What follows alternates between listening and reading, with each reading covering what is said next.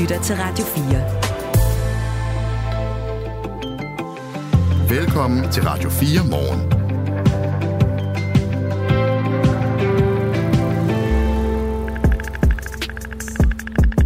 Nå, den kommer i dag. Ja.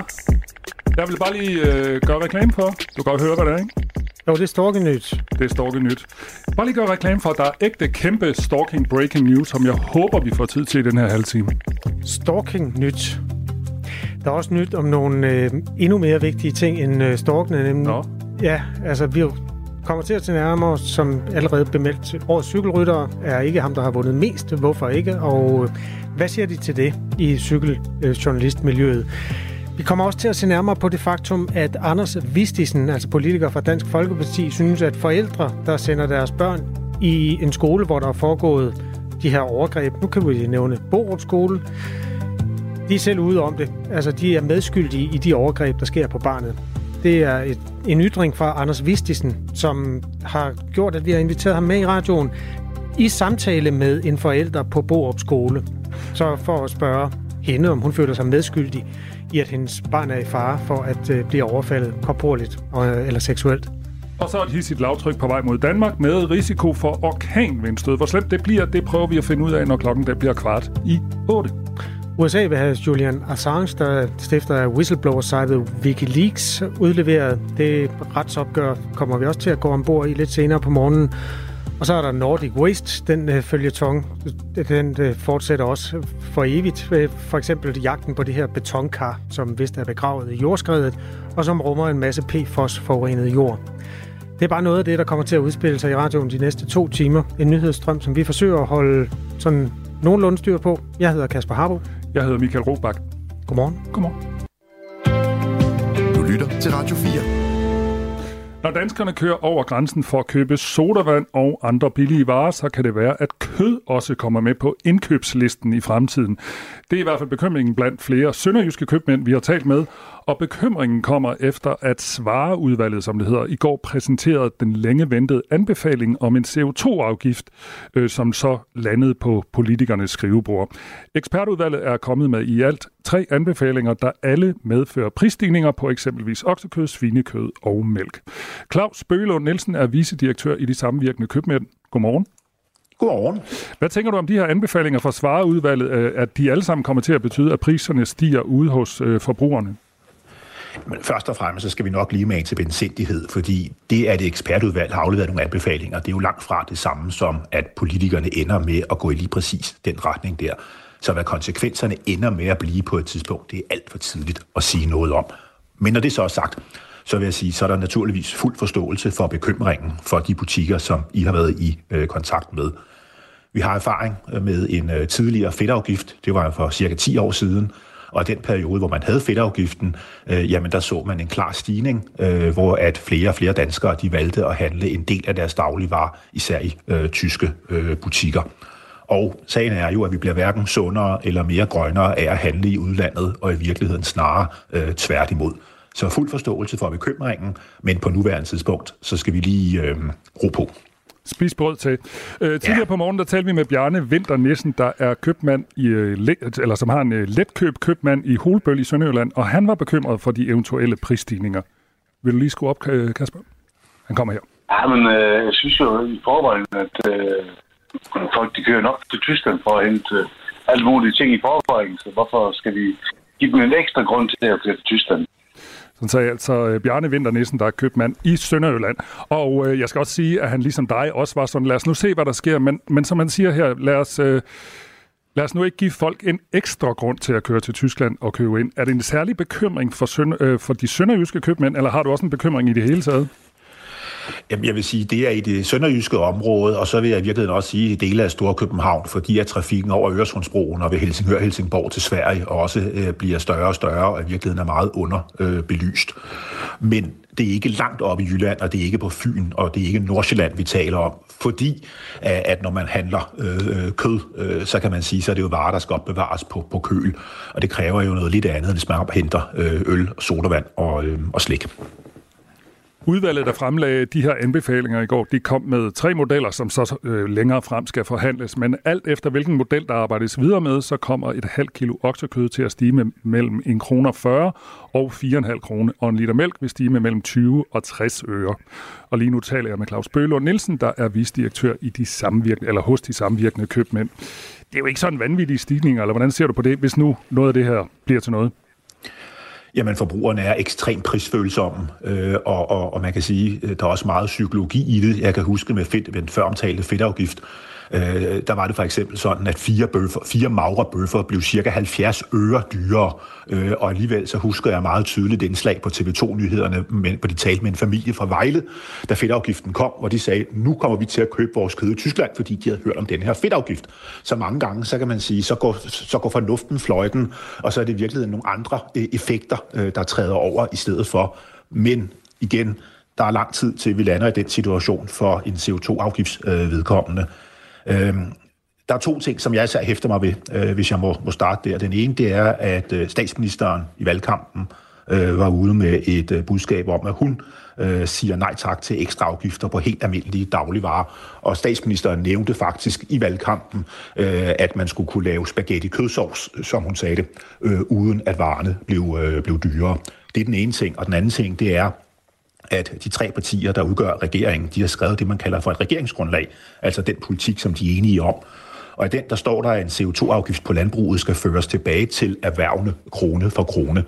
Og det åbner jo for, at man på den ene side kan gøre øh, oksekødet, som er stærkt forurenende, øh, dyrere, men på den anden side, at man så har nogle penge, man rent faktisk kan føre tilbage og føre tilbage, det kan jo både være til landbruget, så de rent faktisk har mulighed for at producere mindre forurenende, men det kan jo også være, at man har en pose penge, der gør, at man måske kan til at indføre, kan eksperimentere lidt med differentieret moms i Danmark, som jo man har i samtlige andre øh, europæiske lande. Og vi så for eksempel meget gerne, at man kigger på at nedsætte momsen på frisk frugt og grønt, fordi så kan man jo virkelig gøre noget godt for klimaet ved at flytte øh, en del af forbruget fra det øh, forurenende oksekød og så over til øh, frisk, frisk frugt og grønt. Så det er også en mulighed. Men igen, det er også for tidligt. Men hvis det nu ender med de her prisstigninger, er det så ikke fair nok? Altså skal vi ikke alle sammen være med til ligesom at gøre noget ved klimaet, og så må det koste lidt for os alle sammen? Der er ingen tvivl om, at der kommer en CO2-afgift på, øh, på landbruget. Det er der meget, meget stor øh, politisk enighed om. Og øh, det er jo også nødvendigt, hvis man skal nå de 70 procent målsætninger, som et meget, meget stort flertal af danskerne øh, går ind for.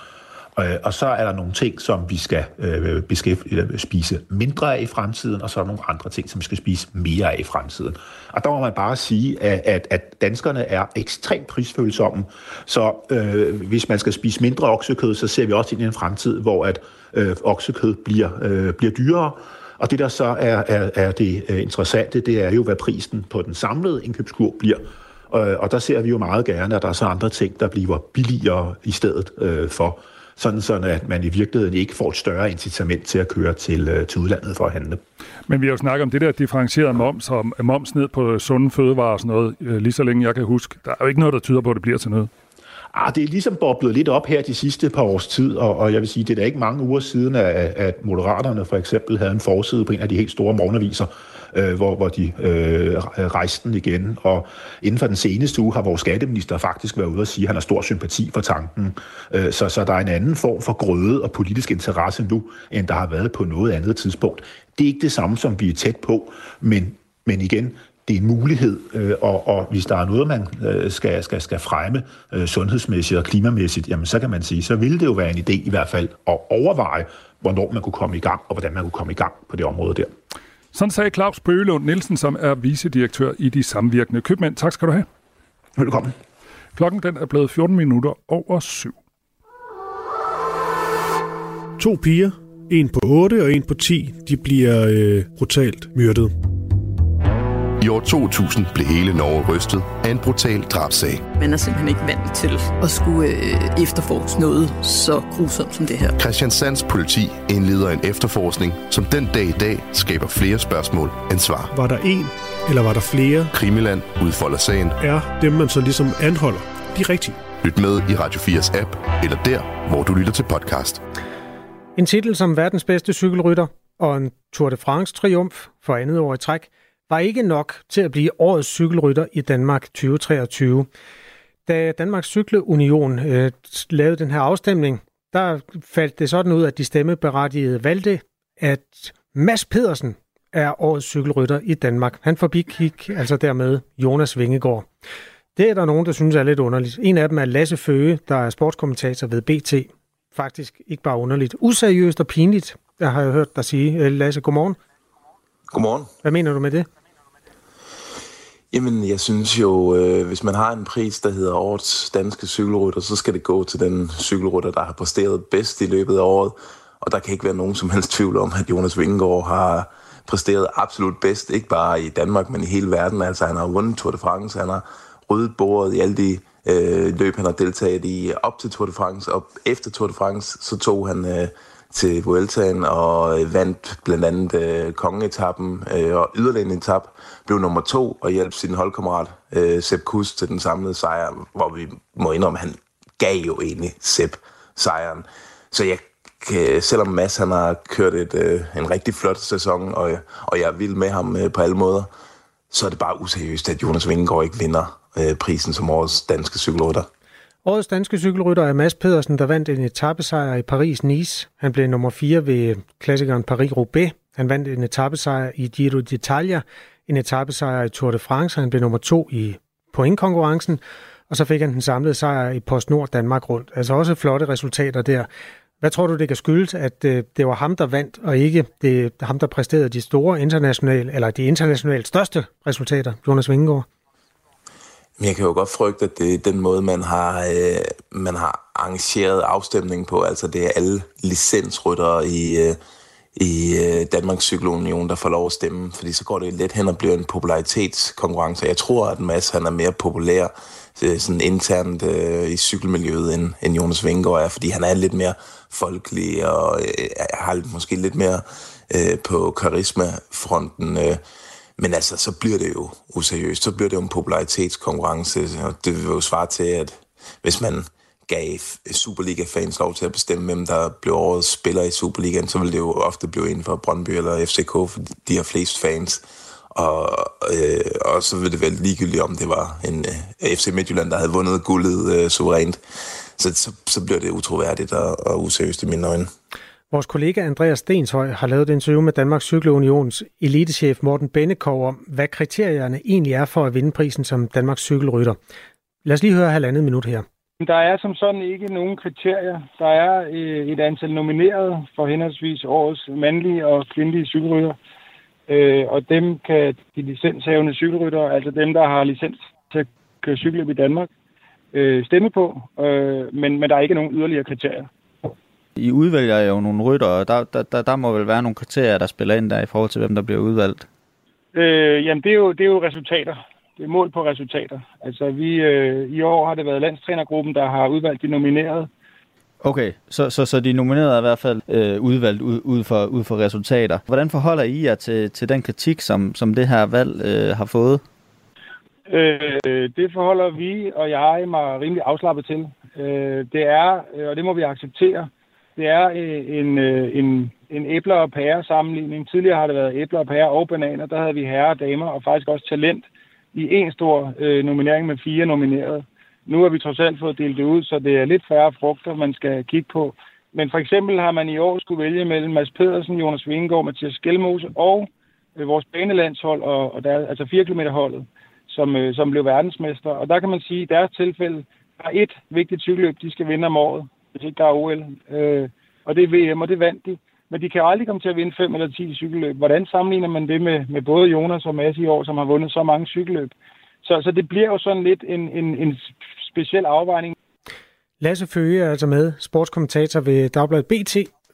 Nu får du argumenterne for, at man har skruet afstemningen sammen og øh, øh, nomineret dem, man har. Hvad siger du til det? Jamen, han siger, at, øh, at man ikke kan sammenligne æbler og pærer, øh, men det gør man jo heller ikke i det her tilfælde. Der sammenligner man æbler med æbler. Det er jo Mads Pedersen og, og Jonas Vingegaard, de har jo deltaget blandt andet i, i Tour de France begge to, øh, og den ene vandt helt lortet, øh, plus en, øh, en enkelt start, som går over i historien som nok det vildeste nogensinde.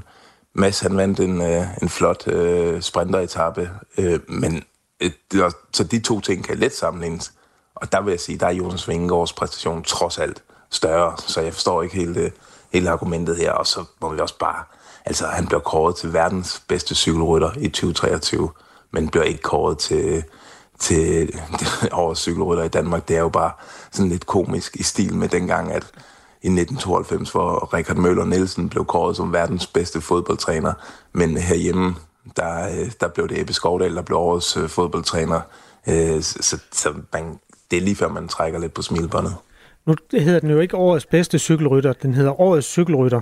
Det er lidt ligesom, hvis du kårer årets borger i Anneby. Altså, så det er vel baseret på noget andet end bare resultater.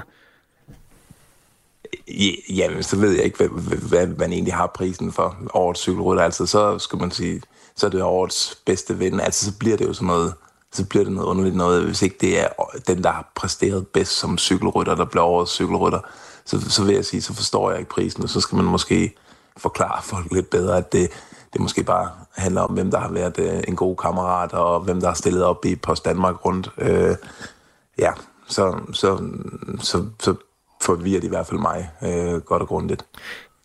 Kan du ikke lige hjælpe os med at forstå, hvad der kan være modviljen mod Jonas Vingegaard? Han virker jo som en øh, hjertevarm og, og ren mand, men der er jo også nogle sportslige dispositioner, for eksempel hvor meget man stiller sig til rådighed for landsholdet og den slags. Altså, hvad, hvad kan være grundene til, at han ikke er lige så populær som Mads Pedersen?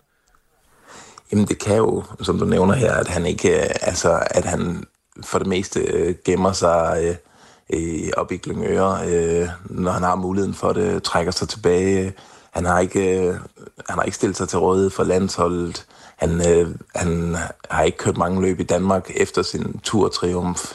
Han stiller for eksempel ikke op i, i Post Danmark rundt. Det gjorde Mads Pedersen og, og vandt løbet.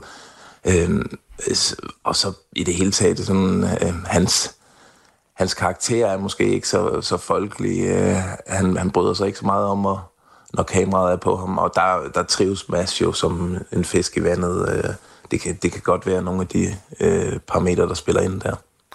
Tak fordi du vil kommentere den her historie, Lasse Føge. Så lidt. BT's sportskommentator. Jonas Vingegaard er altså verdens bedste cykelrytter, men det er ikke det samme som at blive årets cykelrytter i Danmark. Han hedder Mads Pedersen. Klokken er 7.22. Det her er Radio 4 morgen. Husk, at du kan sende os en sms 1424. Så skal vi til det.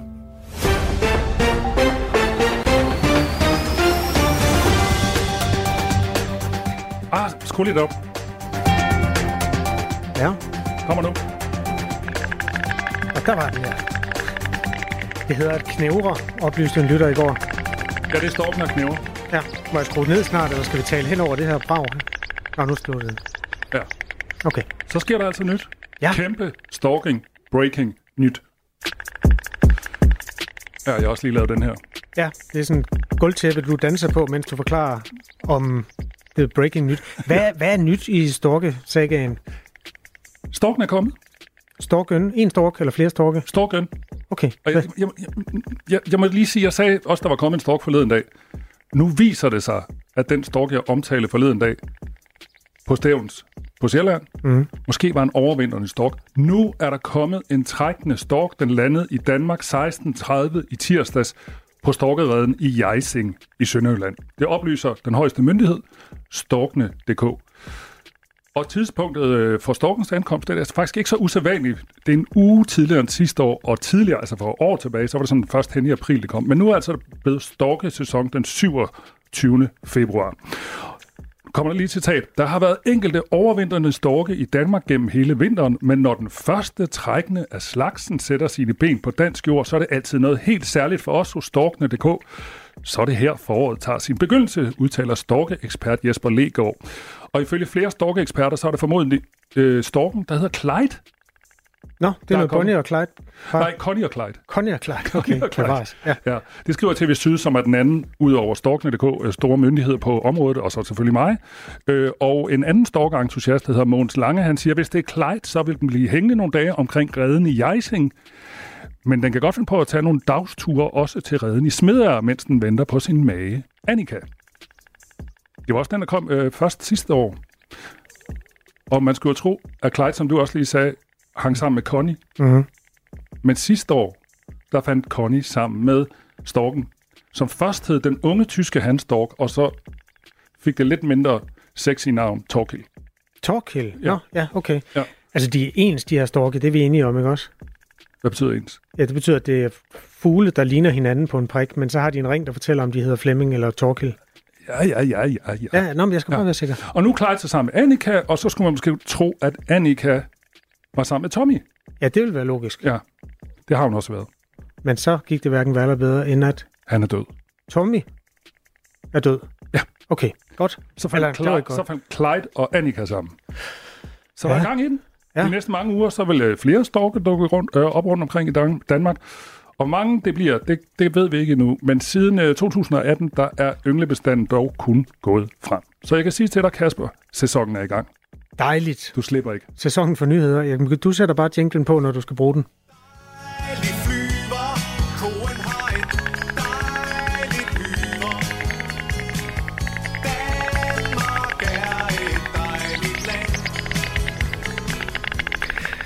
Klokken er 7.26, og så er vi opdateret på fuglelivet her i Danmark. Nu skal vi vende os mod en debat, der udspiller sig i det digitale univers, og den er varmblodet.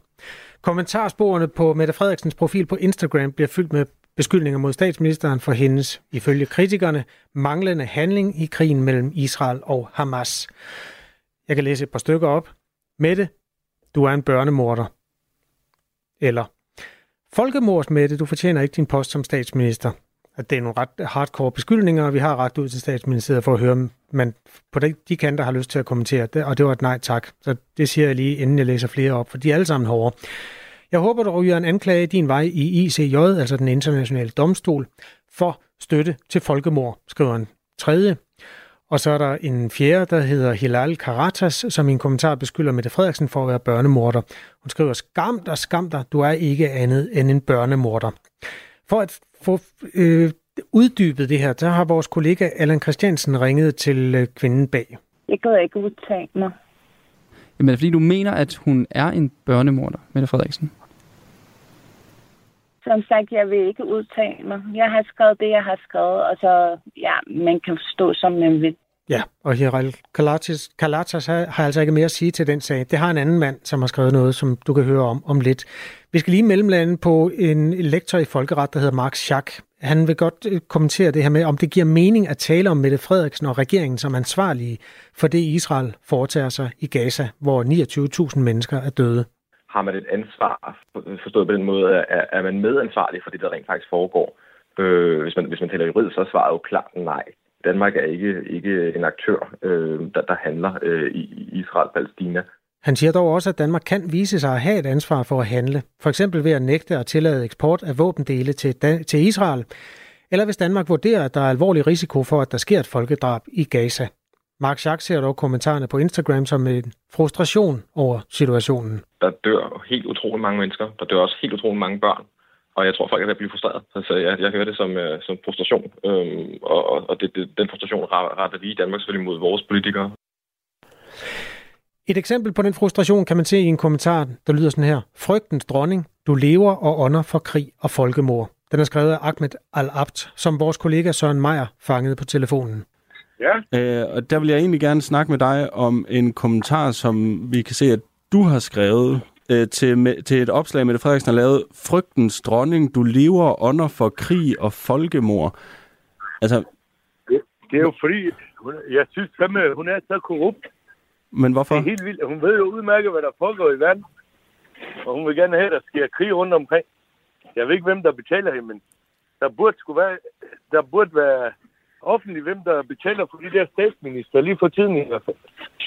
Men, men, men hvordan lever og ånder Mette Frederiksen for folkemord? Øh, Hun støtter jo åbenlyst det, der, der foregår i Israel, ikke? Og man kan jo tydeligt se, hvad de har gang i. At de har gjort det i 75 år med etnisk udgrænsning, og nu går de bare til den, og så dækker de over det. Men det, er jo- det er jo ikke Mette Frederiksen, der, der, hun er jo ikke direkte involveret i, i, i, hvad der sker i Gaza. Det er hun jo, når han holder hånd, hånden over dem jo.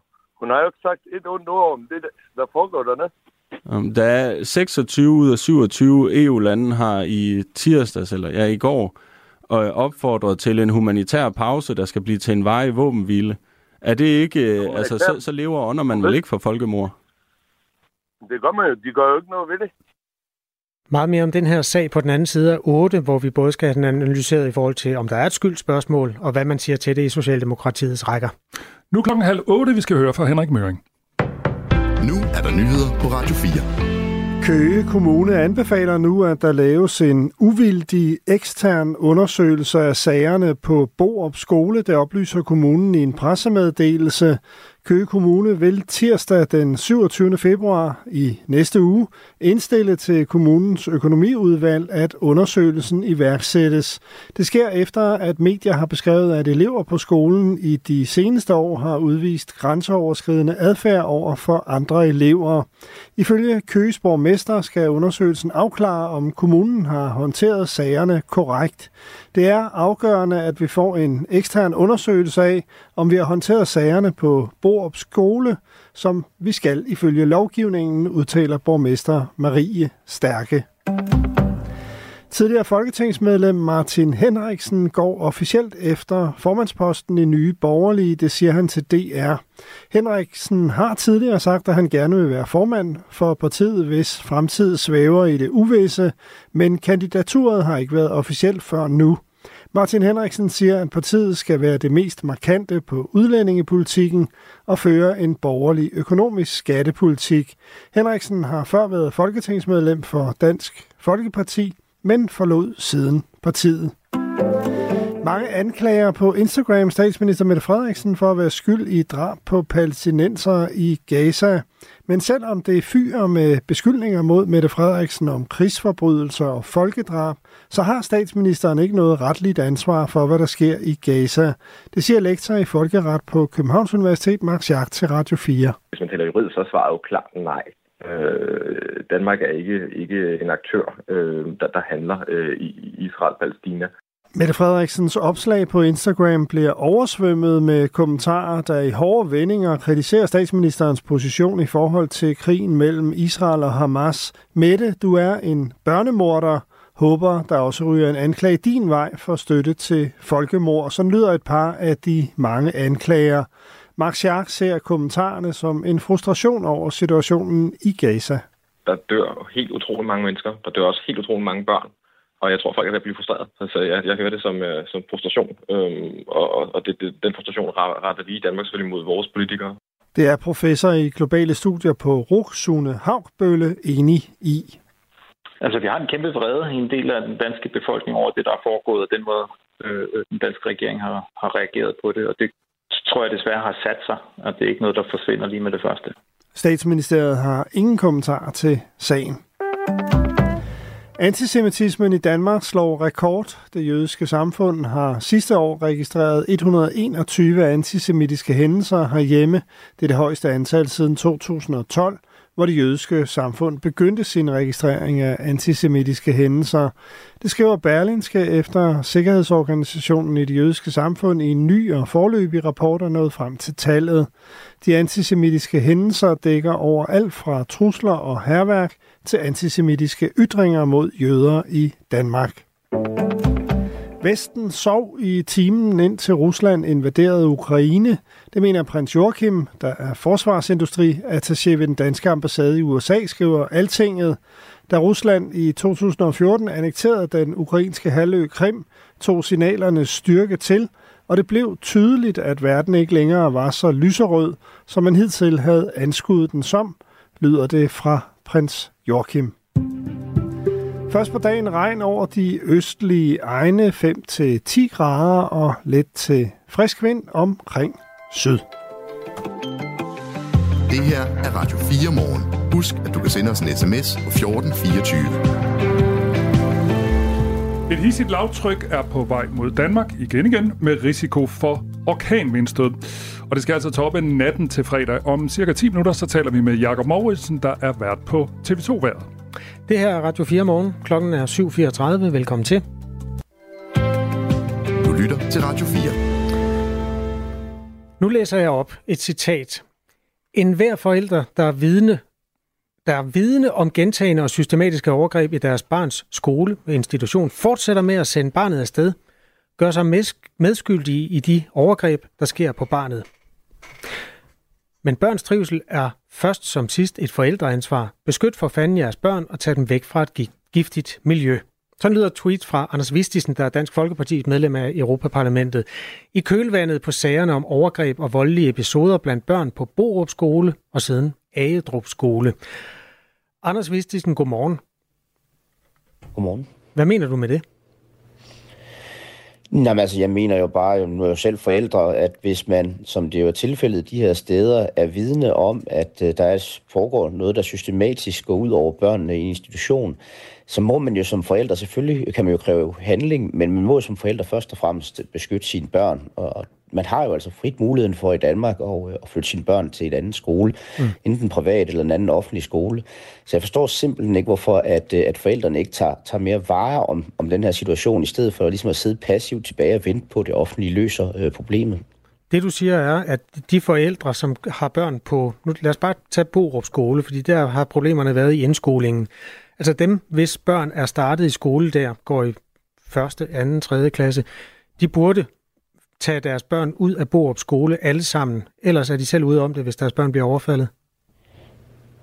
Nej, pointen er jo ikke, at man selv er ude om det. Pointen den er, at hvis man gentagende gange over flere år øh, er utryg ved at sende sine børn afsted i skole, så må man jo handle.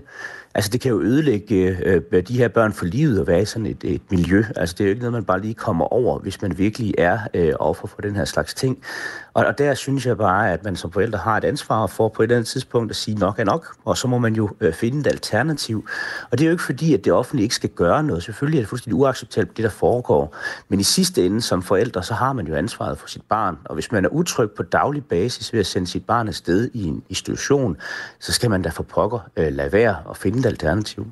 Christina Nielsen er initiativ lidt tager til et brev fra forældrene til Borup Skole, som er er sendt afsted, og der er jo mere end 70 øh, medunderskriver på det. Og så har du altså en datter, der går på Borup Skole, Christina Nielsen. Nu hører du Anders Vistisen sige, at måske skulle I bare tage jeres børn ud. Hvad siger du til alt det her?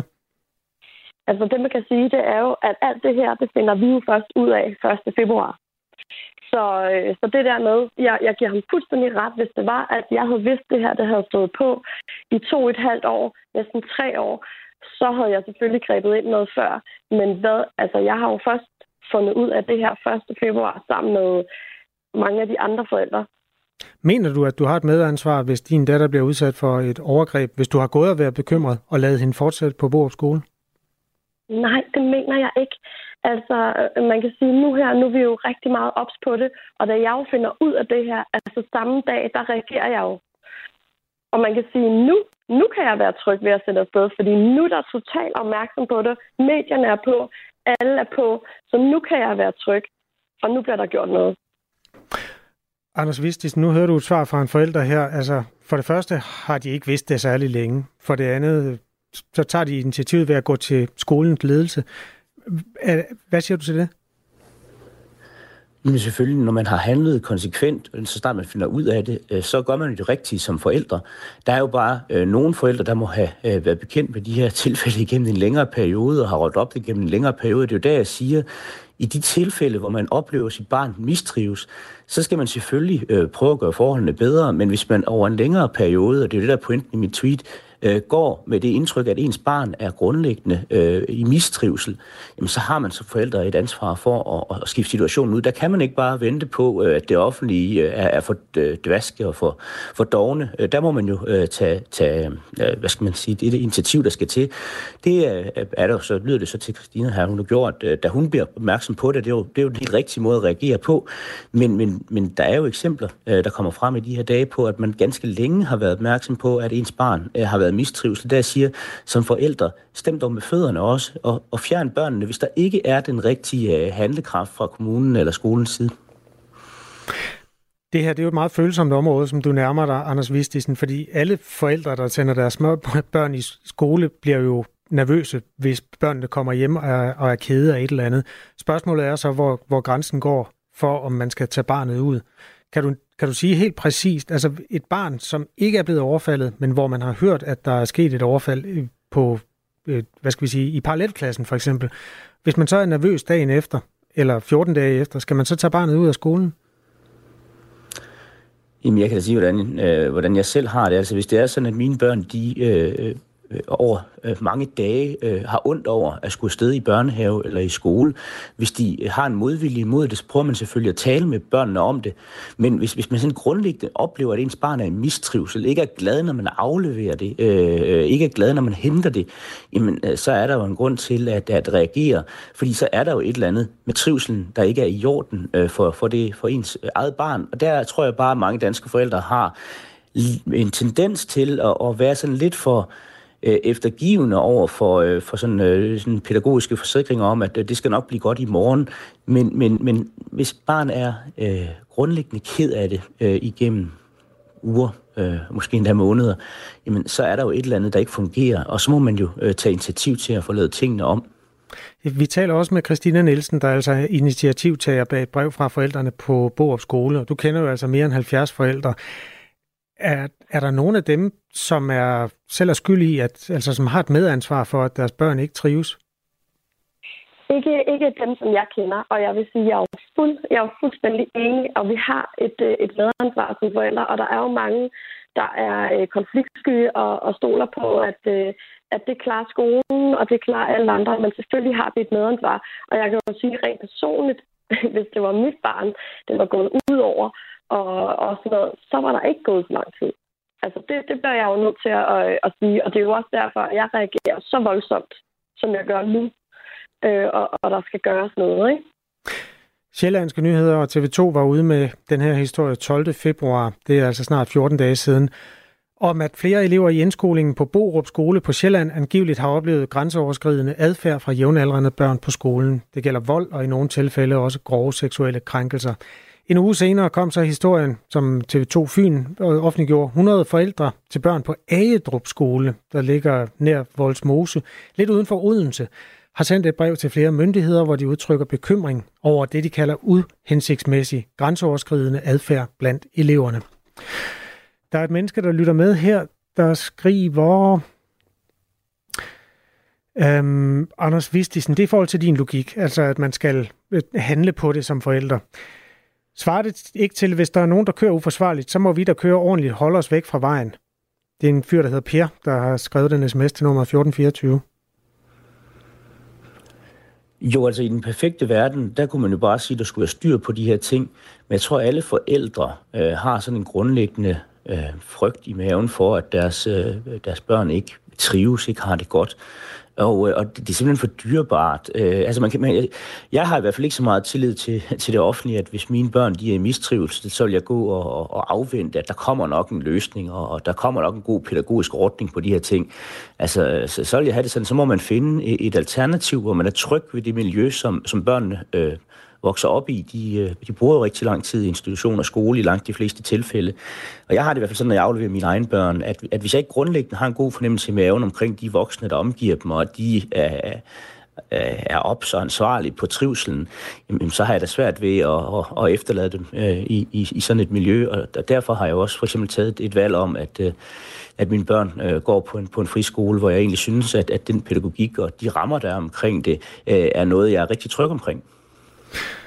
Dan har også skrevet til os i, på nummer 1424, at flytte børn rundt på andre skoler er jo ikke en løsning. Forældre til børn, der beskyldes for grænseoverskridende adfærd eller vold, flytter jo også deres børn for at undgå stigmatisering af deres poder. Det er folkeskolen, der trænger til en overhaling. Det er jo ikke en ny problemstilling. Det samme foregik, da jeg gik i folkeskolen tilbage i 90'erne, skriver Dan.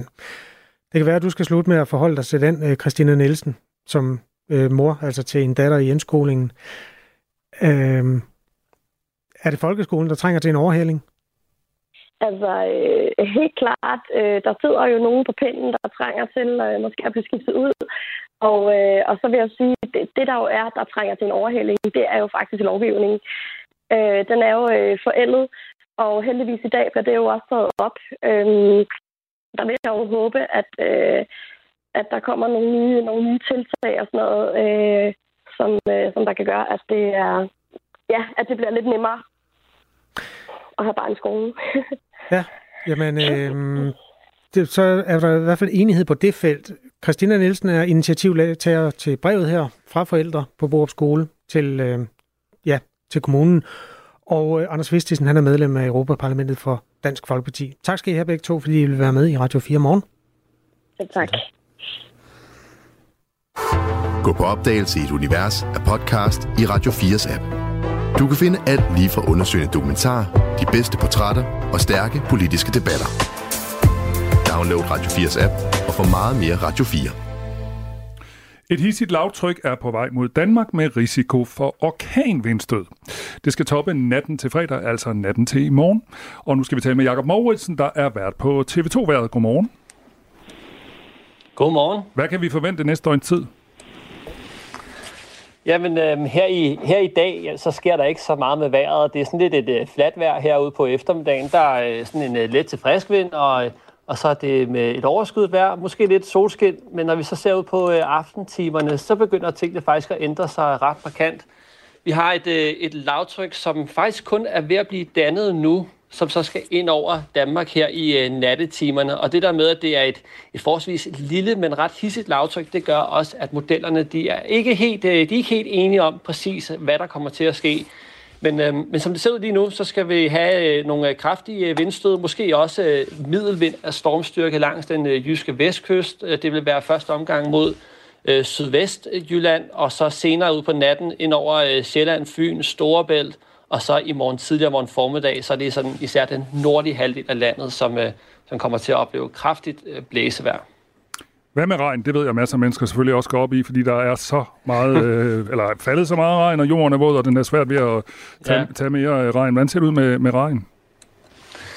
Jamen, det ser ikke øh, så godt ud heller. Altså sådan et lavtryk, det kommer altid med øh, noget regnvejr også, og det får vi også her i dag. Så i de mørke timer især, altså her i aften, så vil et regnvejr øh, drive ret hurtigt ind over landet i første omgang, kun her i aften og i nat, og så får vi så en periode, det går nok i nat, der er ikke mange deroppe på det tidspunkt, men hvor det så bliver tørt mange steder, men så i morgen tidlig, så er den så galt igen. Så kommer sådan en, øh, en ny front af samme lavtryk ind over Danmark, og så er det altså med, med regn til øh, store dele af landet i morgentimerne, også ud på øh, formiddagen. Øhm, når vi så kommer ud på eftermiddagen, så klarer det sig lidt op, og så får vi nogle enkelte byer, men, øh, men også lidt solskin. Så det bliver regnfuldt her i de mørke timer især. Nu sagde du før, øh, Jakob Mauritsen, at øh, det var sådan lidt usikkert. Altså risikerer vi, eller kan vi være så heldige der, at det er bare en mediestorm, og det aldrig rigtig bliver til noget, eller er det bare usikkert, hvor den driver i land? Altså på den ene side, så håber jeg jo, at, øh, at det ikke bliver til noget, for det kan jo godt give lidt problemer derude. På den anden side, så vil det også være lidt pinligt. Men nej, øh, det her, det, det skal nok blive til noget. Det er bare et spørgsmål om, hvor, hvor slemt det bliver. Man kan forestille sig et, et lavtryk, der er meget lille. Hvis det ændrer banen bare en lille smule, jamen så har det også ret store konsekvenser for, for de prognoser, hvordan virkeligheden kommer til at se ud. Så jeg vil sige, det er mere et spørgsmål om timing og hvor det rammer, og så er det også lidt et spørgsmål om, hvor, hvor kraftigt det bliver. Men der skal nok komme øh, kraftigt blæsevejr. Det kan jeg garantere også vindstød af stormstyrke som minimum, det tør jeg godt sige. Øv. Øh, kan du sige noget om, lige om et øjeblik, der skal jeg tale med en, der er rigtig, rigtig, rigtig træt af vand. Kan du sige noget om, hvor mange millimeter vi får? Ja, det, der er, igen, beklager, men der er modellerne også meget uenige, men øh, sådan alt imellem en 18-20 mm, der hvor der falder mest, og så er der nogle modeller, der har op til en 20-25, måske også 30 mm, og det vil alt sammen være i den vestlige del af landet. Når de her lavtryk, de rammer fra vest, jamen så regner det også mest i den vestlige del, og så tør luften lidt ud på vej ind over øh, landet. Så mod vest falder der op til en 20-25 ved, at- ved, at- ved at skyde på lige nu. Mm. Vi taler med Jakob Mauritsen, der er Desværre. vært, ja, desværre, der er vært på øh, TV2-været. Øh, Jakob, nu vi har der, kan du ikke lige kigge i krystalkuglen? Er der noget forår på vej? Ej, der er ikke forår på vej, men øh, jeg vil sige, at her i, her i weekenden, altså i morgen skal nok blive pænt ud på eftermiddagen, men, men det vil stadig være blæsende og stadig med lidt byer i luften. Men når vi så ser ind i weekenden, så er der faktisk nogle, øh, nogle ret pæne takter, hvis man er til øh, solskin og tørvejr. Der kommer sådan perioder med sol, men jeg kan ikke udelukke de her byer, der kommer ind, og der vil også være sådan lidt et blandet skydække. Sådan, så for alvor forårsfornemmelser, det har vi ikke noget af lige nu, men, øh, men en weekend, hvor man godt kan komme ud og, og nyde, øh, nyde vejret i hvert fald i perioder. Må ikke vi alle sammen er ved at blive klar til lidt solskin og tørvejr. Tak skal du have, Jakob Morgensen. Jo. Selv tak. Øh, al den her regn, vi har fået de seneste måneder, den, øh, som jeg også lige sagde før, har givet oversvømmelser rundt omkring i landet. Blandt andet er Danmarks fjerde største sø, Tisø, løbet over sine bredder. Og øh, Tisø ligger på Vestjylland, og her er vandstanden i søen aldrig blevet målt højere. Og det er gået ud over flere, men blandt andet den lokale roklub, Tisø Roklub. Og her står alle klubbens lokaler under vand. Lis Bay er rochef i Tisø Roklub. Godmorgen. Morgen.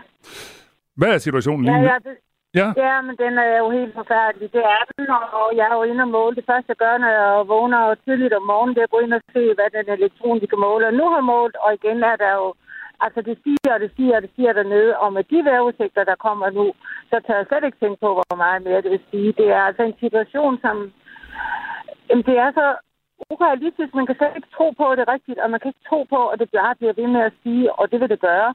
Der ligger så meget vand op i åmusen, som skal igennem, og det her, det fortsætter. Nu radio lidt dårligt til den der slags ting, så du bliver- må lige hjælpe os. Hvordan ser der ud i Tisø øh, Roklubs lokaler? det sejler alt sammen. Der er øh, 15 cm vand inde øh, i klubhuset over alle gulvene der. Og der er jo en stank uden lige, og det er et træhus, vi har også, og ja, det er slet ikke godt. Det lyder Og ikke. for, for godt 10 år siden fik vi et nyt kondirum øh, i forbindelse med vores bådehal, og det øh, blev, øh, altså, det var noget højere end, end resten af vores byggeri, fordi vi skulle være sikre på, at det aldrig nogensinde kunne blive taget af vandet. Det sejler lige så meget. Vandstanden er så ekstremt meget højere, end den nogensinde har været før. Nu hørte vi jo så lige øh, TV2's værmand sige, at der er risiko for meget mere vand det næste døgns tid. Ja. Hvordan har du det så, når du får den slags meddelelser? Ja, men altså, når så han ydermere siger, at det bliver stormvejr, og det bliver fra vest, så kan vandet jo slet ikke løbe ud af åen, så bliver det presset tilbage, så det øh, gavner os bestemt ikke. Du glæder dig også til Det, det, kan, det, det, det, kan, det kan næsten ikke blive værre, end den øh, vejrsmelding, vi lige har fået. Du glæder dig til noget sol? Ja, men samtidig så er vi jo også øh, lidt bange for at se, hvordan det hele ser ud, øh, når vandet endelig trækker sig. Kan I gøre, det no- er, kan, kan I gøre noget ved det? Altså hvad, hvad, altså, hvad gør I egentlig sådan helt akut? Altså, det vi har gjort indtil nu, det er at klodse alt det op, der kan klodses op. Og samtidig vores romaskiner, vi har et kontorum, hvor der er en masse ret dyre maskiner. Det er alt sammen øh, fjernet og lagt op i robådene. Og altså, vi har gjort alt, hvad vi kunne for at sikre de ting, vi kan sikre. Men øh, selve huset og bådhallen, det er... jeg kan slet ikke tænke på det. De står der med fødderne i vand, og det er jo snart ikke kun fødderne, det har i vand. Det, det øh, synker mere og mere for hver dag, så Tak fordi du var med her, Lis Bay, øh, rochef i Tys- Tisø Roklub, og vi krydser fingre for, at det ikke går helt galt.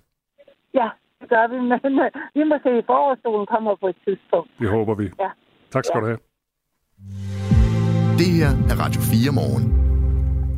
Så er der en sportsnyhed, der øh, har historiske dimensioner. For første gang nogensinde får Danmark et bordtennishold med til OL. Det står klart efter, at de danske mænd på landsholdet onsdag eftermiddag, altså i går, vandt VM 8. delsfinalen mod Slovenien med 3-2. Den sejr betød først og fremmest en plads i kvartfinalen, men OL-billetten til Paris til sommer er et særligt historisk resultat. Til glæde for Henrik Vendelbo, der er formand for bestyrelsen i Bordtennis Danmark, som øh, vi talte med, da sejren var hjemme. Jeg må indrømme, at jeg sad på mit arbejde og også øh, smugkiggede lidt øh, på, øh, på kampene, og, og øh, jeg reagerede vel øh, sådan indvendigt med et, øh, et kæmpe smil og, og også en eufori, øh, og det kan da godt være, at de andre de lige tænkte, hvad er det egentlig, der foregår derovre i hjørnet, men, øh, men det var simpelthen nødvendigt for mig at kigge med, uanset hvad jeg egentlig skulle på det tidspunkt. Danmark har vundet en enkelt OL-medalje tidligere i bordtennis. Det var øh, dobbelen med Michael Mays og Finn Tugvel, der vandt en bronzemedalje. Kan du Ja, huske det, ja, det kan jeg godt huske. Det blev sådan, at folkehelte gjorde det ikke det, og blev der ikke også lavet en sang? Jo, jo, jo, det var en Finn Tugvel. Nå, det var Finn Tugvel-sangen. Ja, ja. Nå, men øh, tror du, det sker igen? Jeg må sige, jeg følger med i sport. Ah, bordtennis, må jeg sige, det har jeg ikke ret meget forstand på. Jeg følger heller ikke ret meget med. Det har Henrik Vendelbo. Det er jo ikke, fordi de er kæmpestore øh, på bordtennisfronten, men øh, i første omgang, så skal vi også bare glæde os over, at, øh, at vi trods alt er, er med. Øh, så så øh, jeg, jeg tør ikke sætte procenter på, men, men, øh, men det er ikke sådan, at vi skal sidde og sige, uh, nu, øh, nu er det 50-50 for, at vi får en medalje. Det er det ikke. Hvis du har lyst til at skrive en sang, så kan du lige få navnene her, så kan du se, hvad der er mest sangbart fra det danske hold, der skal til OL til er- sommer i Paris. Det er en god idé. Jonathan Groth, Ja, hvad rimer det på? det rimer på, eller, det må vi lige tage bagefter. Nu Okay. får du lige alle navnene først. Anders Lind. Vind. Ja, ja, Vind. Vind. Ja, okay. Ja, Der er også en, der hedder Tobias Rasmussen, den tænker vi lige over. Thor Christensen og Martin Bug Andersen. Martin Bug Andersen. Ja. Vi, vi, vi nokler med det, hvis vi skal skrive en bordtennis-slagsang. Der er længe til OL, men øh, der er altså også et VM i gang, og det er måske det allermest interessante lige nu. Henrik Vendelbo er i hvert fald meget optaget over, at Danmark nu er i kvartfinalen. Jamen, det er kæmpestort. Øh, man, man kan selvfølgelig sige, at, øh, at slovenerne har øh, en enkelt mand, som er bedre end, end de danske spillere, øh, og derefter så, så kan man sige, så er det, så er det nok meget lige. Øh, men bare det at stå i en 8. og så skulle stå for det pres, der egentlig også var for spillerne, det er der selvfølgelig også på, på, på modstanderholdet, men, men det er jo kæmpestort, og, og så rende afsted med sejren. Ja, det må man bare sige. Altså Danmark nu i kvartfinalen. En ære, der også kan tilskrives en genistreg af landstræner Linus Mernsten. Det, der så ovenikøbet sker i dag, det er, at øh, landstræner Linus Mernsten, han øh, går ind og laver lidt en taktisk øh, genistreg ved faktisk at spille med, med vores tredje mand som anden single, det vil sige, at han skulle spille to singler i, i holdkampen, og vores anden single, øh, eller første for den sags skyld, Jonathan Groth, han spillede kun én kamp. Men det var, fordi man sådan set havde forventet, at modstanderne stillede op på en bestemt måde, og det, det holdt så også stik. Øh, så, så det var både øh, fantastisk og, og enormt fedt, men det var også dejligt at se, at det, det krævede lidt jernceller at få sat det hold sammen øh, til, til kampen i dag. Henrik Vendelbo, formand for bestyrelsen i Bordtennis Danmark. VM-finalen, nej, kvartfinalen for himmelens skyld, den spilles senere i dag, og det er altså værterne fra Sydkorea, der venter der. VM foregår i den sydkoreanske by Busan. Du lytter til Radio 4 morgen. Vi kunne da lige øh, vende os mod en kulturnyhed, som i virkeligheden bare handler om storpolitik. Man siger normalt, at de to ting ikke har noget med hinanden at gøre, men det har de, når det gælder Melodi Grand Prix.